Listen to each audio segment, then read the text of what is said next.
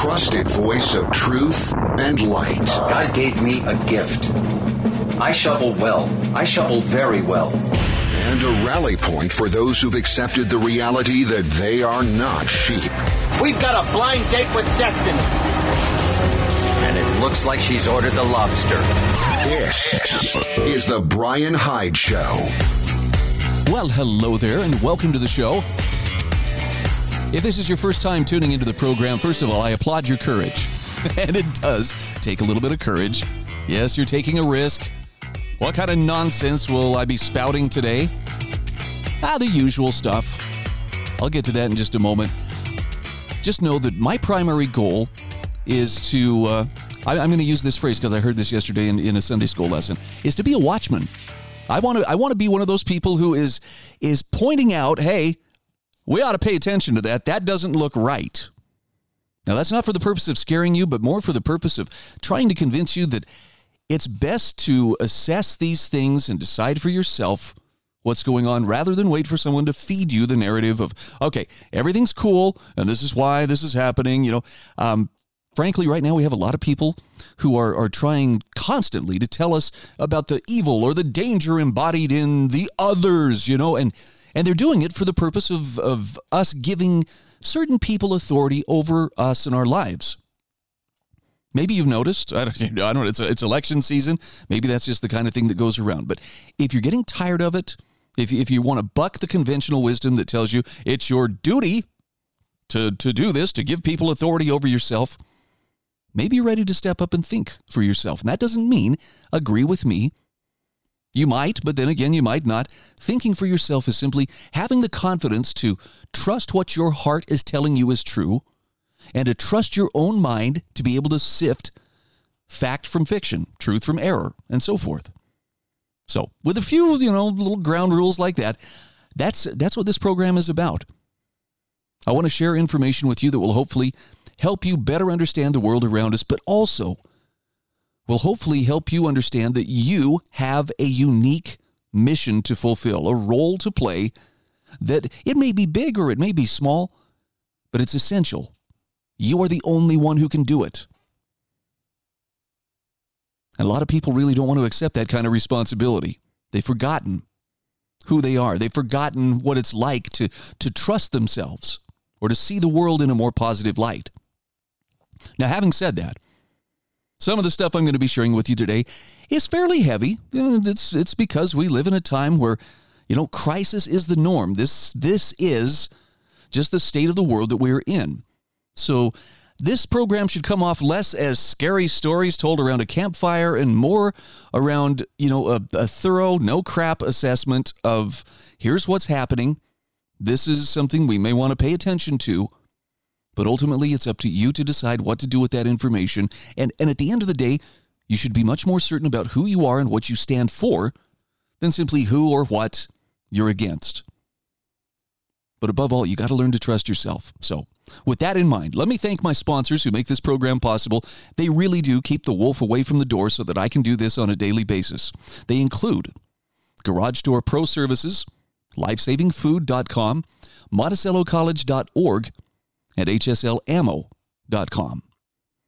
I thought I'd start out with a truth that I think will save you a lot of confusion and even frustration. You ready for it? There is no such thing as an objective journalist. I know, I know you're like, well, no kidding, Sherlock, really. Uh, but if, if you've been paying attention, you'd notice that in the last couple of years, especially, through the COVID crisis and, and through all the information that comes at us during election times, there is this mad battle over, well, we have to make sure the public is thinking correctly and that there's no misinformation and nobody's putting information out there that in some way distracts from the official narrative. I've never seen anything like it in my life. I'm in my mid 50s. I have been paying close attention for at least the last 30 years. I've never seen anything like it. And here I actually have a little platform from which to speak. And it, and it still just kind of blows my mind that this is what we've come to. So I wanted to share a couple of thoughts from Caitlin Johnstone. And I, I love Caitlin Johnstone. I disagree with her on some things. I think, wow, okay, I, I totally can't go where she wants to go with this. But on other things, This woman has clarity. So, just as I'm asking you to do with me, I'm saying reject the stuff you don't like. If it doesn't fit, that's okay. You don't have to accept it.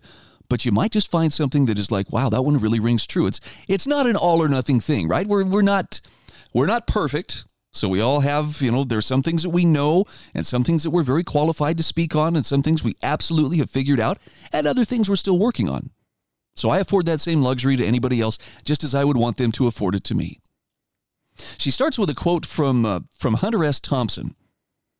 With the possible exception of things like box scores, race results, and stock market tabulations, there is no such thing as objective journalism. The phrase itself is a pompous contradiction in terms. And Caitlin Johnstone says, I feel like we haven't been talking enough about the fact that U.S. government agencies were just caught intimately collaborating with massive online platforms to censor content in the name of regulating the cognitive infrastructure of society. She says the only way you could be okay with the U.S. government appointing itself this authority would be if you believed the U.S. government is an honest and beneficent entity that works toward the benefit of the common man, which of course would be an unacceptable thing for a grown adult to believe. She says it's still astonishing that we live in a world where our rulers will openly imprison a journalist for telling the truth and then self righteously bloviate about the need to stop authoritarian regimes from persecuting journalists. And she gives you examples of what that looks like. Now, she says there is no such thing as unbiased journalism. If someone tells you they're unbiased, they're either knowingly lying or they're so lacking in self awareness that you shouldn't listen to them anyway. And the divide is not between biased journalists and unbiased journalists. It's between journalists who are honest and transparent about their biases and journalists who are not. Oof, that, that one rings true.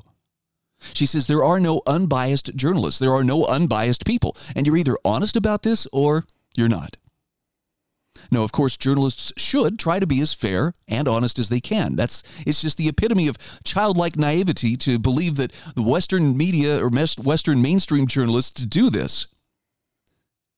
Reporters who uh, support the mainstream worldview are just as biased as reporters from Russia or China, uh, Chinese state media.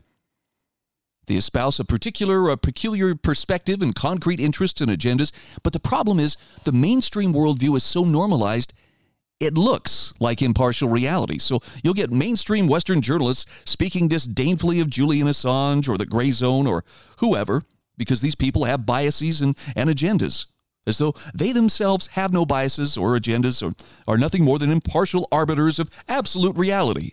Oof, I see that attitude a lot. But as Caitlin Johnstone points out, this is plainly ridiculous. The worldview which facilitates the abuses of oligarchy and empire and status quo politics, which serves as their vehicle, is anything but impartial. It's not even sane. But because it's been normalized by propaganda, it looks like baseline reality. Now, listen to this next part.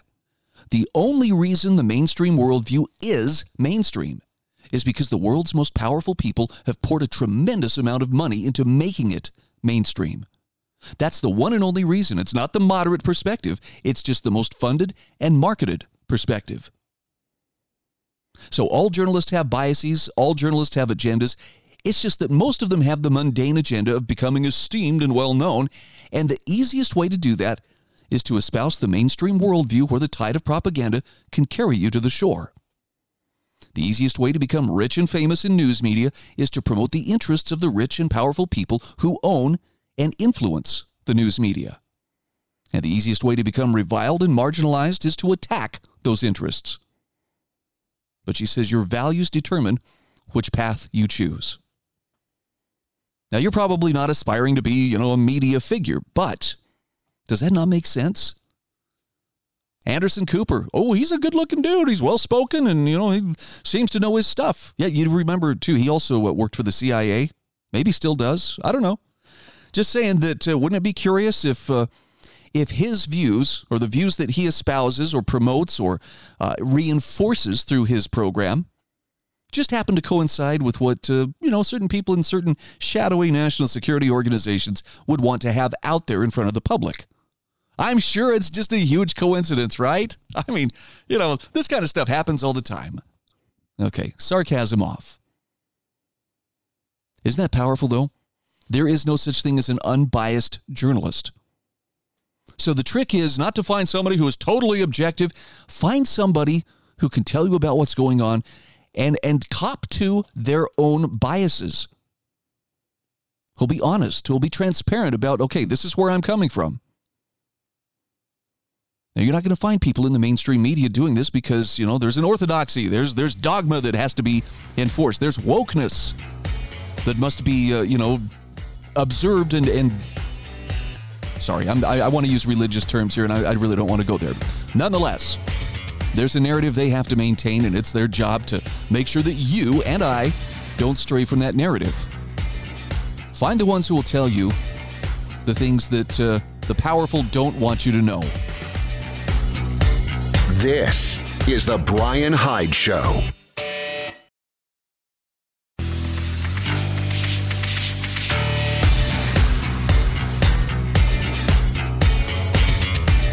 This is The Bryan Hyde Show.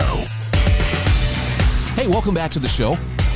And thanks once again for taking a chance on this little program of mine. I want to mention GarageDoorProServices.com. They are one of my primary sponsors on the show, serving St. George, Cedar City, Mesquite, Colorado City, that beautiful corner of color country down in southwestern Utah and northern Arizona, and uh, also a little slice of Nevada there too. Now, what they do is they install, they service, they repair garage doors. They do commercial service, they do residential service. If you'd like to get in touch with them, just pick up the phone and call 435 525 2773. Better still, go to their website at garagedoorproservices.com. So, spending a little time on uh, on thinking for yourself, or again, seeing through the smokescreen of this is what you must believe that uh, is being blown at us 24 7 by mass media. I don't think there's ever been more effort or money being used to try to shape what's considered acceptable opinion. And I've got an article here from Todd Hayen from the uh, offguardian.org website, which, by the way, is a marvelous resource. This is an essay titled Believe It or Not. I wish I could say it like Robert Stack, right? He says, I have a confession to make. I do not believe most of what I hear. Now, he says, that doesn't mean I think it's false or untrue. I just don't believe it is true. Neither true or untrue, neither fact or fiction. In fact, he says, since all this COVID caca began, I've adopted the phrase consider everything, believe nothing, which basically means I don't commit to much of anything, but I keep an open mind. He says, it's always worked pretty well for me, albeit a bit wishy washy. But he says, I don't really start believing something unless I have seen some pretty compelling evidence in support of it, or someone I trust says or writes it, or there's so much science behind it. By the way, that's not in quotation marks. Uh, it would be impossible not to believe. And also things that I've experienced directly, I tend to believe. But even that can be dicey. Now, he says, I can be pretty sure of some things, or even pretty sure something isn't kosher, but I tend to always keep an open mind unless something moves into the believed category or the not believed category. But even then, I can always change my mind. Believable and unbelievable stuff can be found on the sheep side as well as on the shrew side. And as you all know, the shrew side can have some pretty scoogly stuff to assess. So don't get me wrong. I love it when people have theories and ideas that contradict the mainstream, even really weird ones, but honestly, can't I save judgment for later? Do I have to say I believe everything to stay in the clubhouse? Okay, I'm going to hit the brakes on this real quick and just say, have you found yourself in that situation? Someone presents you with uh, with an idea. I'll give you this example. Um, I attended a conference a few years ago in Fillmore, Utah, and uh, there were there was a conversation going on at lunch, and uh, an argument started over you know whether 9/11 was an inside job. And you know, it's people can differ on this. And I, by the way, I take Todd Hayen's uh, uh, approach here, which is I don't know. I certainly don't think we have all the answers, but I can't say, oh yeah, it definitely was, because I really don't know. But I mean, I thought it was going to come to blows. I thought that a couple of these individuals were going to go outside and settle it, you know, with fisticuffs. And it stems from the idea that, uh, well, you need to you need to agree with me or disagree with me right now. In other words, it's very cut and dried. Paul Rosenberg uh, taught this this technique, which I have found very useful. If you find yourself in a situation where someone is really pressuring you, can't you see? Can't you see this is the truth? Can't you see Donald Trump is literally Hitler? Whatever you know, whatever it is they're pushing. And, and the simple way to, to, to avoid having to commit to something you don't really believe in or you know otherwise rise to the argument of, of trying to defend something that again you know maybe you don't even believe in, in the opposite of it is to simply tell them I don't know if I agree with that. I'll have to think about it. Or you can simply say, let me think about that. We can talk at another time. I know it sounds too simple, and maybe some people just see it as an avoidance thing, but it really works. And and do you really want to commit to something just because, well, somebody wants to argue, and I guess I'm duty bound to jump in there and do it? Not really. Okay. Back to Todd Hayen's article. He says, On my Substack, I wrote an article about Geert van den Bossche's theories regarding the immune escape of the virus. And he says, I got an angry comment informing me there is no virus and there never has been a virus, and my article was completely whacked because to believe anything I said, one would have to believe an untruth that viruses actually exist. Now, Todd says, I tried to defend myself as well as the point of my article, but to no avail. She unsubscribed in a huff and the irony is, if I had to pick a side right now, I would probably probably pick terrain theory over germ theory. I was introduced to this concept 20 years ago when my wife was dying of cancer. He says I did a deep dive into Royal Rife's work and was convinced a lot of his theories and methods were right on. Germ theory versus terrain theory is a big part of that Rife world and it fascinated me. So, he says my article on Bossche and his virus exploits, well, yeah, I cover all sides. I think Bossche's work is very interesting, even though it resides in the forbidden realms of germ theory. That doesn't mean I can't look at it, write about it, and ponder about it, does it? In fact, he asks, How about you reading this? Do you believe everything on this side of the fence we're expected to believe? How far down the rabbit hole are you willing to go? Where do you stop believing? Where do you stop even considering? And where down there do you say, This is all nonsense? He says, For some reason I don't seem to get to the nonsense point. I'm fascinated by everything and I'm willing to look at it all. Flat earth, fairies, aliens, lizard people, the Pope being a pedophile, whatever. He says, I consider everything, but I don't believe all of it. Do you? He says there's an old bit of wisdom that says nothing is 100% anything, meaning that the entire world can't be evil or the entire government can't be corrupt or all of medicine can't be off base and ineffective, and on and on. Now, Todd Hayens says, I believe in a broad sense this is probably truer than not, but I do wonder about nuance and detail. He says, Was there a good side to Adolf Hitler? Well, he did like dogs, or so it seemed. How about Stalin? He read a lot. How could anyone who reads a lot be all bad? Now, he says, I sprinkle a little bit of this wisdom into the consideration of strange ideas and theories. Dr. Carl Jung, the eminent Swiss psychiatrist and founder of archetypal, archetypal uh, depth psychology, says the true spice of life lies in the tension of the opposites. And the truth, and probably truth lies there as well in most cases. But this tension is the gray area between two opposing dogmas. And he says, I suppose it's dogma that sets me off. I shy away a bit from people who are so rigid they can't even discuss a controversial situation.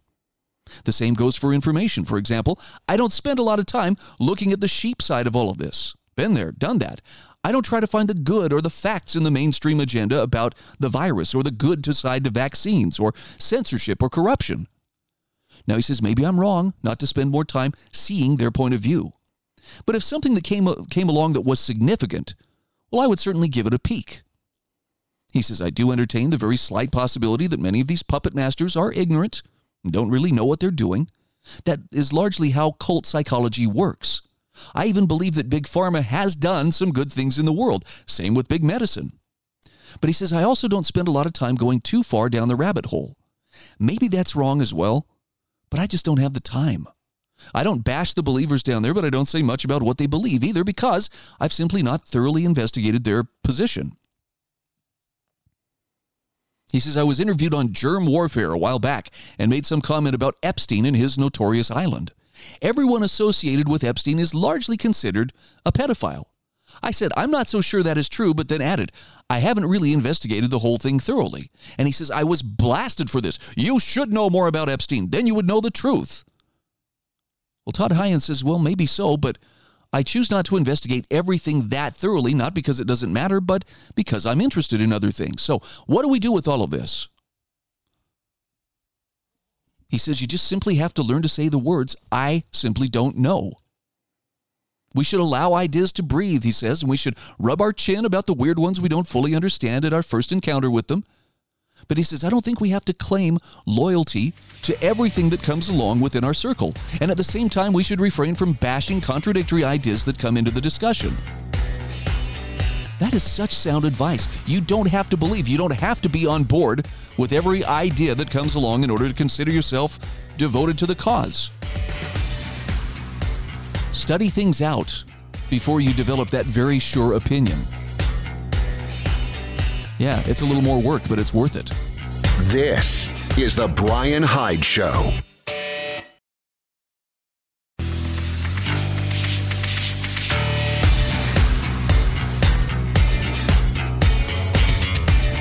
This is The Bryan Hyde Show. Hey, welcome back to the show.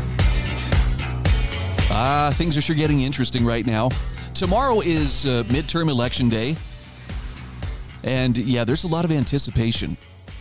There is so much, you know, predicting a giant red wave washing over the country. And, you know, on, on the one hand, I would like to see a lot of the troublemakers currently in office swept away. I really would.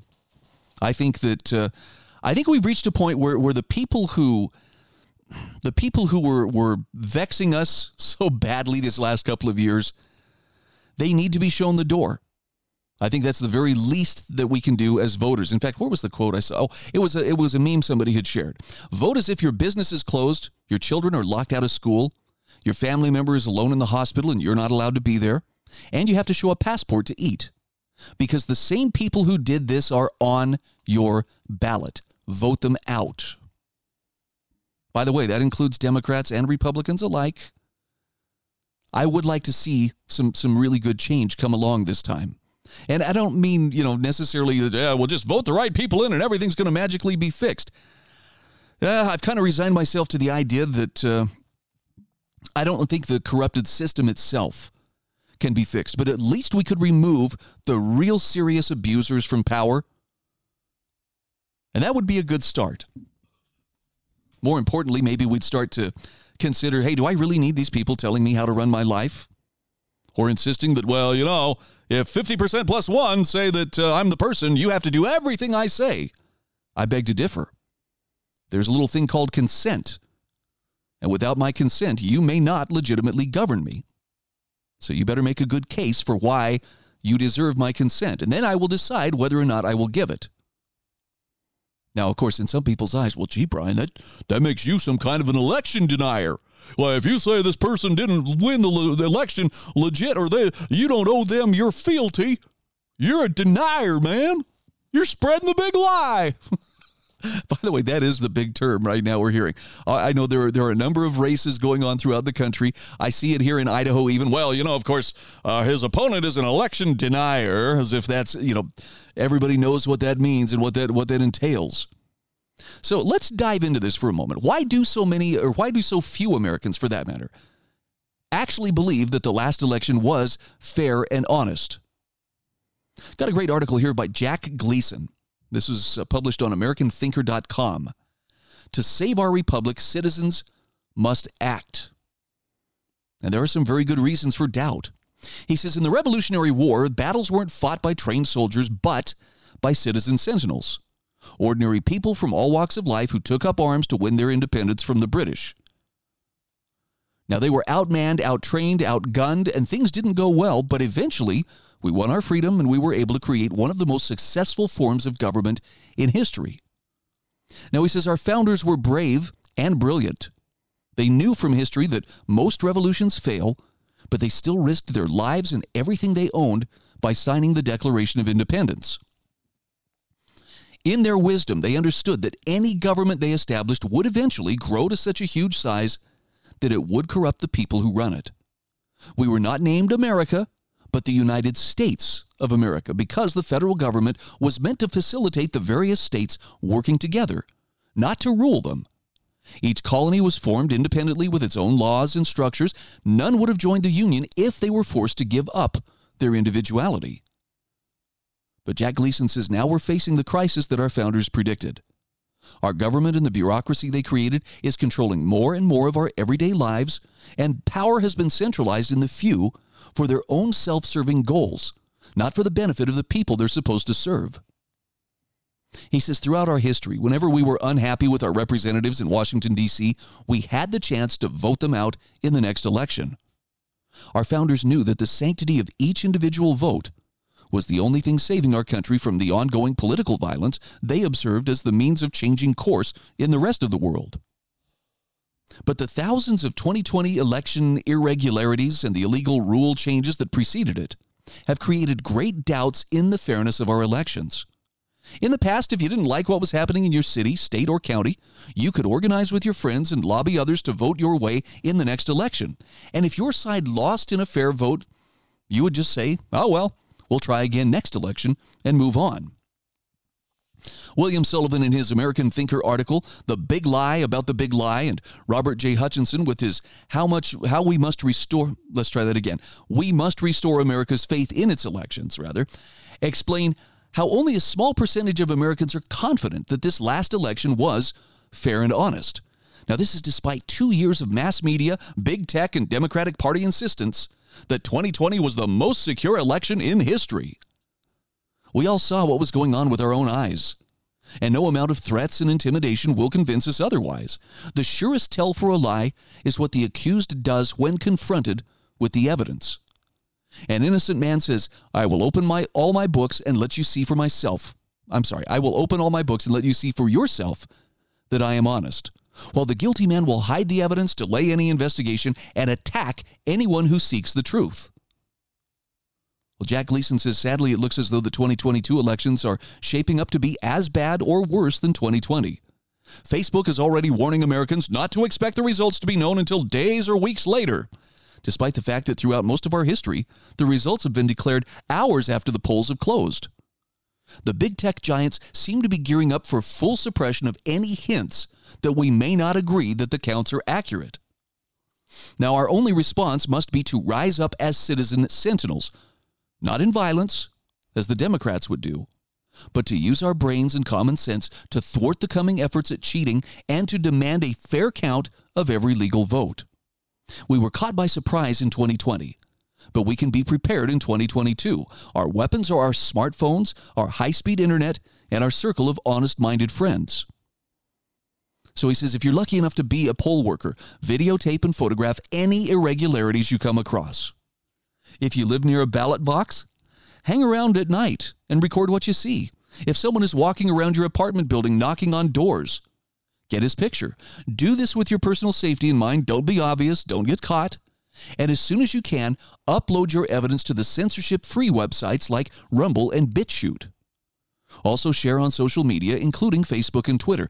This creates a chain of evidence that will prove your videos weren't manipulated in any way. Finally, share your findings with a circle of honest friends and encourage them to download your evidence and then share on the mega platforms and with their own friends.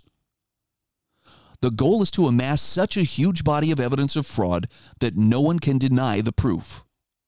If we can get just one state to identify and prove voter fraud and how it was perpetrated, the other perpetrated rather, the other states will follow and the entire house of cards will come tumbling down. If the evidence is there but is being ignored, well then we need to take to the streets again, not with violence, but with the quiet resolve that we won't let our votes be stolen ever again. Our country runs on the cooperation of our citizens. If we refuse to cooperate in a fraud, by staying home from work, by not driving goods to market by truck, by peacefully protesting in so many places that traffic can't get by, and identifying the infiltrators who try to incite violence, we can quickly bring the country to a halt and pressure our legislators and judges to look into the evidence and take the proper action. Jack Gleason says the only way we can lose complete control of our country and doom our children to a life of tyranny is to cooperate when someone tries to steal our right to free and fair elections. I know that's going to strike some people as a little bit radical, but uh, that strikes me as a pretty reasonable way to approach this. And the crazy thing about it is, even states that uh, that seem to be, you know, very solid. I'm, I'm going to point at Utah for a moment here. When citizens stepped up and started asking questions, can we see the proof that everything was on the up and up in 2020? That is when uh, that's when I don't know the the establishment types Governor Cox and his uh, his lieutenant governor circled the wagons. Why our state is the gold standard of elections, and of course everything's fine. But uh, seriously, the intimidation that they engaged in, and and the the thwarting and trying to to delay people. Well, it's going to cost you this much, and it's going to take this much time, and just anything they could to stall it. It didn't come off as wow. If you really have a gold standard, you know, election system, and you're proud of it, and how transparent and how honest it is it seems that you wouldn't resort to those kind of tactics. And I use I use Utah as an example because Utah's a pretty red state, and you know it's it's not like uh, you'd expect a lot of revolutionary you know monkey wrenching going on there. But now there's a pretty big question mark that I know hangs over a lot of those political leaders' heads, and rightly so. Do we really just trust them? I don't think so. I think Jack Gleason's got the right idea. If you're going to be a poll worker, hopefully you can get in there, and if you see something that looks wrong, uh, blow the whistle on it. Isn't it interesting in some states where people have been, uh, you know, like the, the election ballot drop boxes? There's actually been at least one judge who's issued a restraining order preventing anybody from monitoring these boxes. Why would they do that? I know, it's, it's just one judge, but again, it sure seems like something screwy is going on there and somebody doesn't appreciate us asking questions, which to me is the perfect excuse to ask a lot more and very pointed questions. This is The Bryan Hyde Show.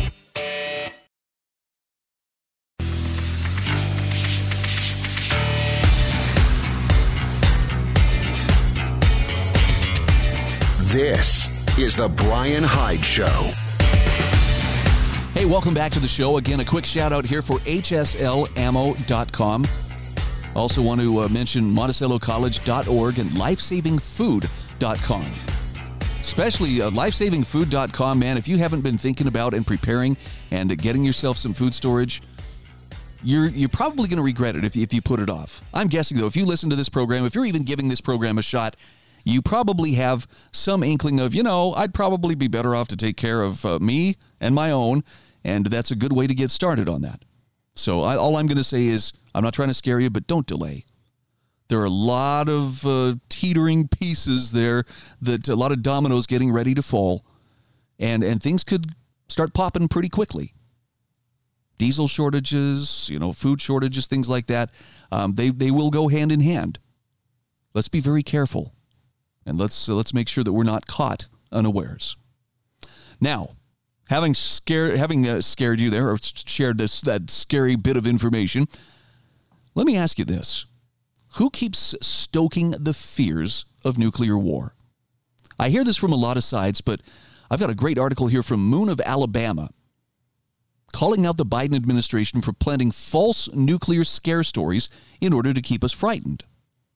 By the way, Moon of Alabama uh, I, I know the I, I don't know the, the the guy's name who writes this blog. I just know it as the Moon of Alabama blog. Clearly, former military seems to have a pretty good grasp of, of strategy and logistics and, and everything that goes into you know military policy. And this has been a pretty reliable source. I've only seen a couple of things that I was like, okay, that didn't pan out, but for the most part, I think this this is a very reliable source to consider. So for if you're if you're a wrong thinker, this may be a resource you could use. Moon of Alabama says last month I dissected the fear mongering the Biden administration released over alleged Russian nuclear threats. And this is a quote from that, that uh, particular blog entry. The report quotes Biden as saying Putin is not joking when he talks about potential use of tactical nuclear weapons or biological or chemical weapons, because his military is, you might say, as you might say, is significantly unperf- underperforming Again, this is Biden talking.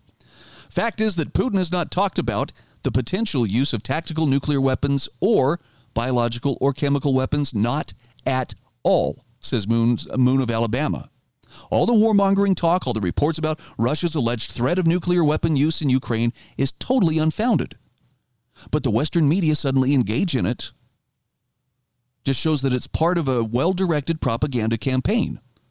Now, he says, I speculated that the intent of the campaign was to prepare for some false flag incident in Ukraine. Two weeks later, the Russian secret services found out that Ukraine was preparing a dirty bomb which would spread radioactive substances with the help of chemical explosives. Now, such bombs are not a meaningful military threat, but they have a high scare value if it would use one of those, the Ukraine would surely blame Russia for launching such a bomb. And when the Kremlin found out what Ukraine had planned, in it it ordered uh, Russia's Ministry of uh, Defense, Sergei Shoigu, and Chief of Staff, Valery Gerasimov, to call their peers in the U.S., Turkey, Britain, and France. Shoigu called the U.S. Defense Secretary Lloyd Austin twice Russian Defense Minister Sergei Shoigu spoke with U.S. Defense Secretary Lloyd Austin on Sunday for the second time in three days and held a flurry of calls with three other counterparts from NATO countries. Moscow provided no details on the conversation with Austin, which came after the two men spoke on Friday for the first time since May. Its readouts on the other calls said Shoigu had, said, had said the situation in Ukraine was worsening. Shoigu spoke separately to Turkey's defense minister Hulusi Akar and Britain's Ben Wallace. Shoigu's ministry said that he had told his French, Turkish, and British counterparts of Moscow's concern that Ukraine could detonate a dirty bomb, a device laced with radioactive material. Russia has provided no evidence to substantiate such a claim. Now, Moon of Alabama says, look, calls on such high levels are only done for serious business. They're not done for propaganda value or to warn of non existing threats.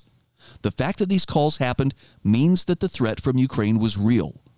The calls seem to have had the desired effect. For a few days, the talk of a dirty bomb calmed down, but now it's been revived. So the Washington Post just recently, as well as the New York Times, are back fear mongering about the alleged threats which Russia has never made. Both stories are based on administration officials, meaning that the Biden administration has planted these stories. Russia's dirty bomb threats challenge the nuclear calculus. That's from the Washington Post. U.S. officials still maintain that Moscow is unlikely to go nuclear in Ukraine, but Washington doesn't have many good options to prevent Putin's worst intentions. The dirty bomb speculation is tied to comments made by Russian Defense Minister Sergei Shoigu and repeated last week by Putin, suggesting that Ukraine planned to detonate a device loaded with fissile material on its own territory. U.S. officials believe it's more likely that Russia's warnings were in fact the opening steps of a false flag operation, signaling the Kremlin's intentions to use such a weapon and blame Ukrainians for the fallout, literally. Now, Moon of Alabama says Russia has not intensified its nuclear rhetoric, and since the Ukraine's push into the empty East Kharkov region came to a halt in late September, has not seen any recent battlefield setbacks. All attempts by Ukraine to break through the front lines have been defeated at high cost for the attacking Ukrainian units.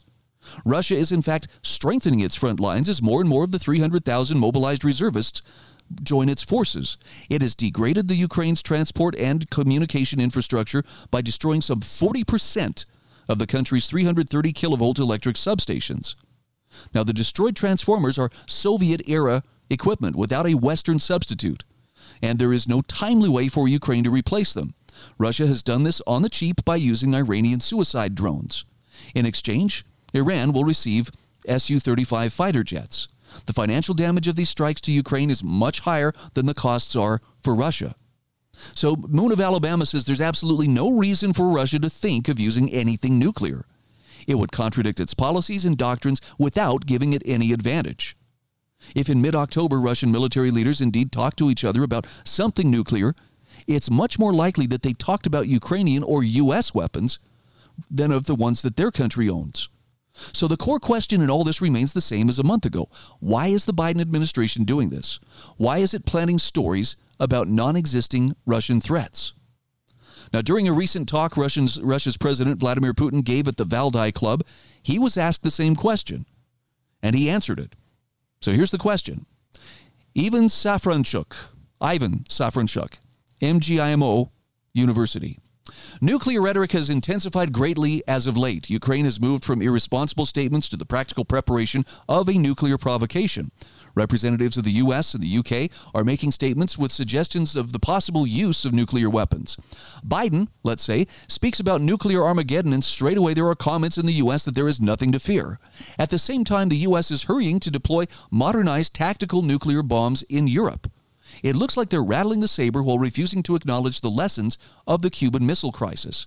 Mr. President, could you please comment is it true that the world is on the verge of the possible use of nuclear weapons? How will Russia act in these circumstances given that it is a responsible nuclear state? Thank you. Putin's response Look, as long as nuclear weapons exist, there will always be a danger that they could be used. This is the first thing. Second, the goal of the current fuss around such threats and the potential use of nuclear weapons is very primitive, and I would probably not be mistaken when I explain what this is about. I already said that the dictate of the Western countries and their attempts to apply pressure on all the participants of international communication, including countries that are neutral or friendly to us, are achieving nothing and they are looking for additional arguments to convince our friends or neutral states that they all need to confront Russia collectively. Nuclear provocation and the inflaming of the probability that Russia might theoretically use nuclear weapons are being used to reach these goals, to influence our friends, our allies, and neutral states by telling them, look at whom you support. Russia is such a scary country. Do not support it, do not cooperate with it, do not trade with it. This is, in fact, a primitive goal. What is happening in reality? Putin says, after all, we have never said anything proactively about Russia potentially using nuclear weapons. All we did was hint in response to statements made by Western leaders. As for Russia, we have the military doctrine and they should read it. One of its articles explains the cases when, why, in relation to what and how Russia considers it possible to use weapons of mass destruction in the form of nuclear weapons to protect its sovereignty, territorial integrity, and to ensure the safety of the Russian people. End quote. Now, look, you may say that's just pure propaganda. Maybe it is. But let's at least consider it. Moon of Alabama says the answer Putin gave seems plausible to me. I have I still have to find a better one. He says to me this all looks very lowbrow, demented, and indeed primitive. When one, when one reads these planted stories and checks their veracity, one ends up shaking one's head. No serious person or foreign country will be influenced by such nonsense. What the stories really show is that the neocons in the Biden administration have no real instruments left and no abilities to influence the execution of further Russian plans in Ukraine. And he says in a month or two, when Russian troops will throw the Ukrainian army out of Donetsk and other regions, there will be nothing left for them to say. I don't share that with you as well. That's the truth, and you better believe it. But I am offering it to you as one other very possible viewpoint that is worth your consideration. What you do with this information, that's up to you. This is The Bryan Hyde Show.